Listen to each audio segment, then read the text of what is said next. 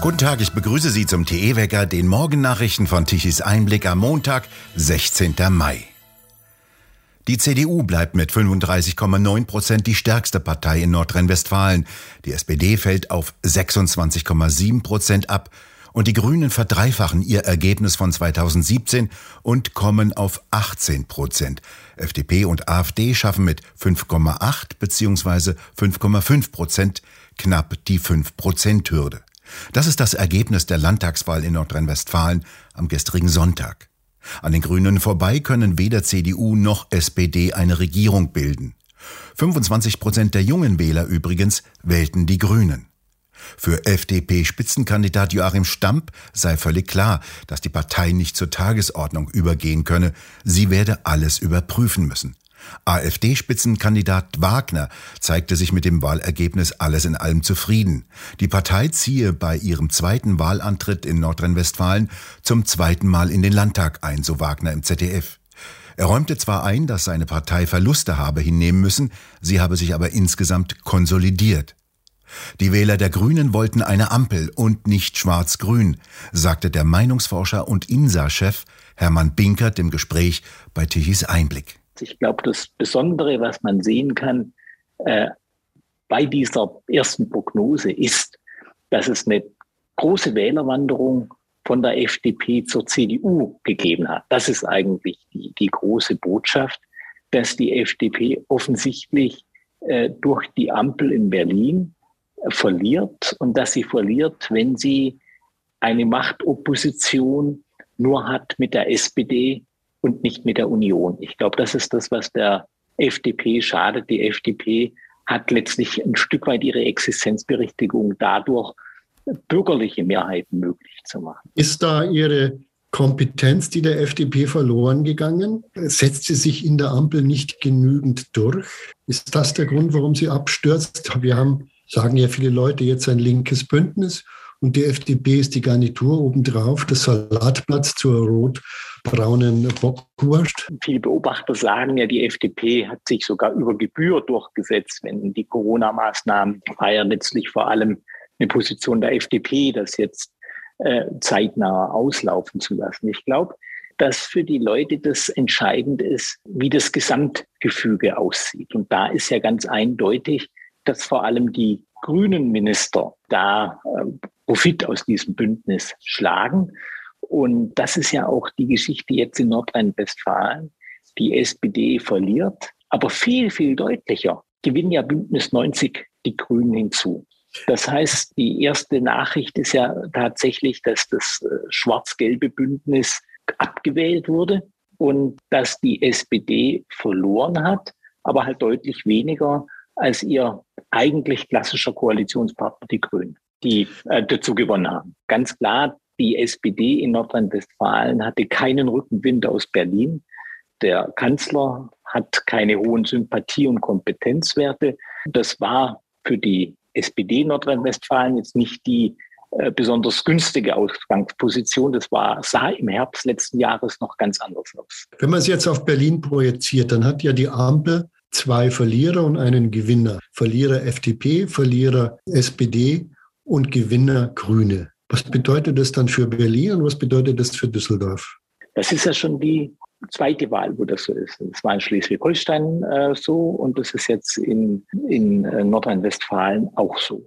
Und für Berlin heißt das, dass die Ampel geschwächt ist, weil die FDP die Erkenntnis gewinnen muss, dass ihr die Ampel sichtbar nicht gut tut, dass sie Stimmen einbüßt, dass Unionswähler dann sagen, die sonst, sage ich mal, klassisch affine FDP-Wähler sind, Koalitionswähler sind, sagen, jetzt gehe ich doch äh, lieber gerade zur Union, um da sicher zu sein, dass mit meiner Stimme nachher nicht eine andere Mehrheit gebaut wird als die, die ich will. Und die SPD hat diesen Moment äh, bei der Bundestagswahl, wo sie stark war, äh, hinter sich gelassen auch deshalb, weil der Kanzler nicht die Führungsqualitäten ausstrahlt und, und umsetzt, die man erwartet hat. Die Bildung einer schwarz-grünen Koalition in Düsseldorf erwartet der Publizist und frühere Finanzsenator von Berlin, Thilo Sarrazin. Im Gespräch mit Tichys Einblick sagte er, Olaf Scholz wäre nicht mehr zu verstehen. Seine Reden seien so kompliziert und theoretisch, dass die Bevölkerung ihn einfach nicht verstünde. Er komme ihm vor wie einer, der im Dunkeln durch einen Porzellanladen laufe und ständig Angst habe, etwas zu zerbrechen, so Sarrazin. Das liege daran, dass es eine breite Gruppe in der SPD gebe, die die Unterstützung der Ukraine ablehne, insbesondere der entschieden pazifistische Fraktionsvorsitzende Mützenich. Entscheidend scheint mir aber zu sein, dass äh, die der Bundesregierung unabhängig davon, wie man ihre Inhalte sieht, vor allen Dingen mit zwei Ministern strahlt. Das ist die Außenministerin Annalena Baerbock und das ist der Wirtschafts- und Energieminister Robert Habeck.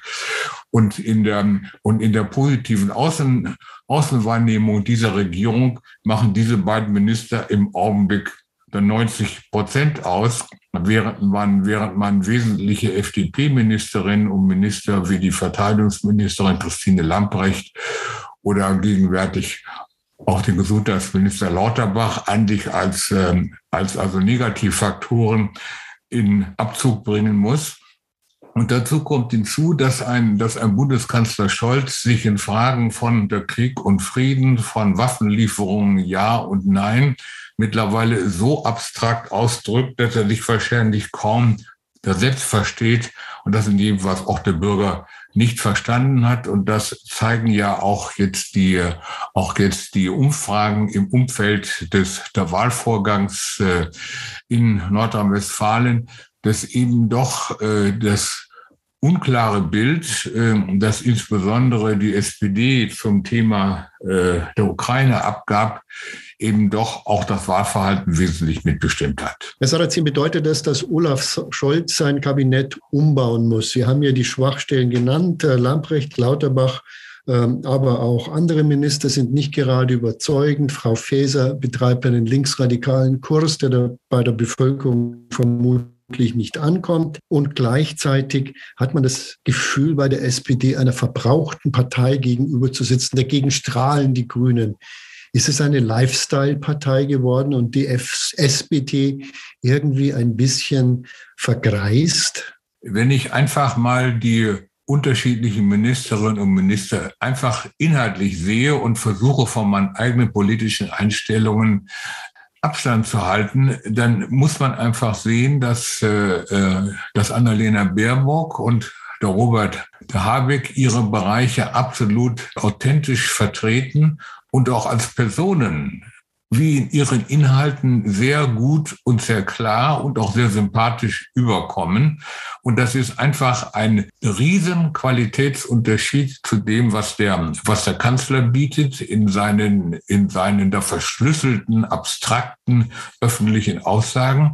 Und es ist ein Riesenunterschied zu dem Chaos, das wir gegenwärtig vom, vom der Gesundheitsminister Lauterbach erfahren, den man ja kaum mehr versteht, wo gerade seine Position ist, ist, ist natürlich ein gewaltiger Unterschied zu einer, zu einer Verteidigungsministerin, nach der Christine Lambrecht, von dem man gar nicht weiß, ob sie mittlerweile schon die, die Rangordnungszeichen der Soldaten wenigstens unterscheiden kann. Worauf läuft es denn in Düsseldorf hinaus? Auf eine Landesampel, was möglich wäre, oder auf eine schwarz-grüne Koalition, die auch möglich ist und an sich dem entspricht, dass äh, der Kandidat der CDU Wüst ja wirklich einen gewaltigen Stimmenvorsprung hat.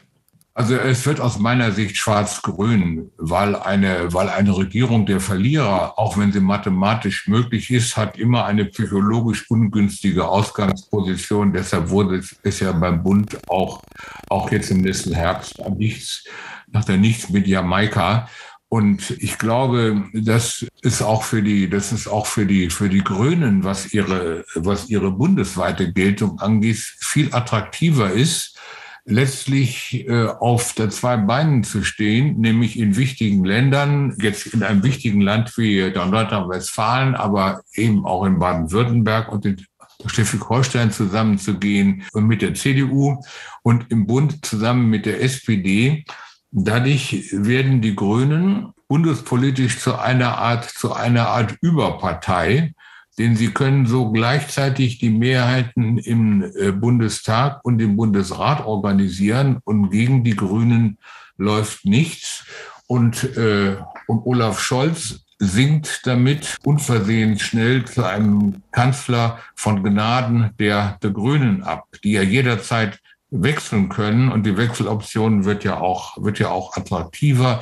Das ist ein bisschen wie in der Endphase Helmut Schmidt, als dann letztlich äh, man wusste, wenn Genscher springen will, springt er. Und jetzt gilt eben, das, was, das, was Habeck und Baerbock und was die, was die grüne Führung aushandelt in, in Düsseldorf oder, oder in Kiel, oder in der Stuttgart ist eben, ist eben wichtiger als das, was man, was man jetzt in der Berlin bespricht am Tisch der Bundesregierung.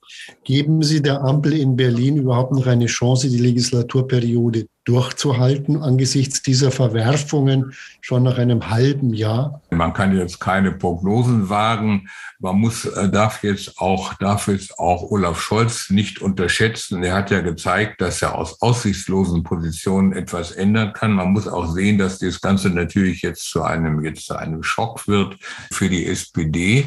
Und letztlich für die, für die Grünen kann die Lage besser nicht sein. Dass solange die nicht selbst den Kanzler stellen können, und darauf werden sie ab sofort hinarbeiten äh, für die nächste Bundestagswahl, dass solange sie selbst den Kanzler nicht stellen können, kann es ja für sie überhaupt nicht illegaler sein als jetzt. Mit großem Pomp wurde das sogenannte 9-Euro-Ticket von der Berliner Ampelregierung angepriesen. Ab 23. Mai soll es eigentlich verkauft werden und im Juni, Juli und August gelten. Doch jetzt drohen die ersten Bundesländer, das Vorhaben im Bundesrat noch zu stoppen.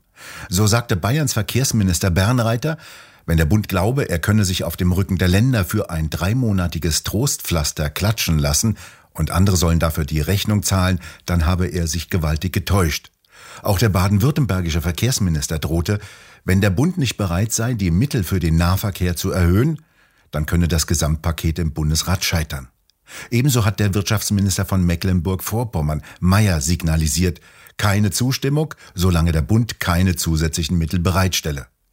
Am Donnerstag soll das 9-Euro-Ticket vom Bundestag und am Freitag vom Bundesrat beschlossen werden.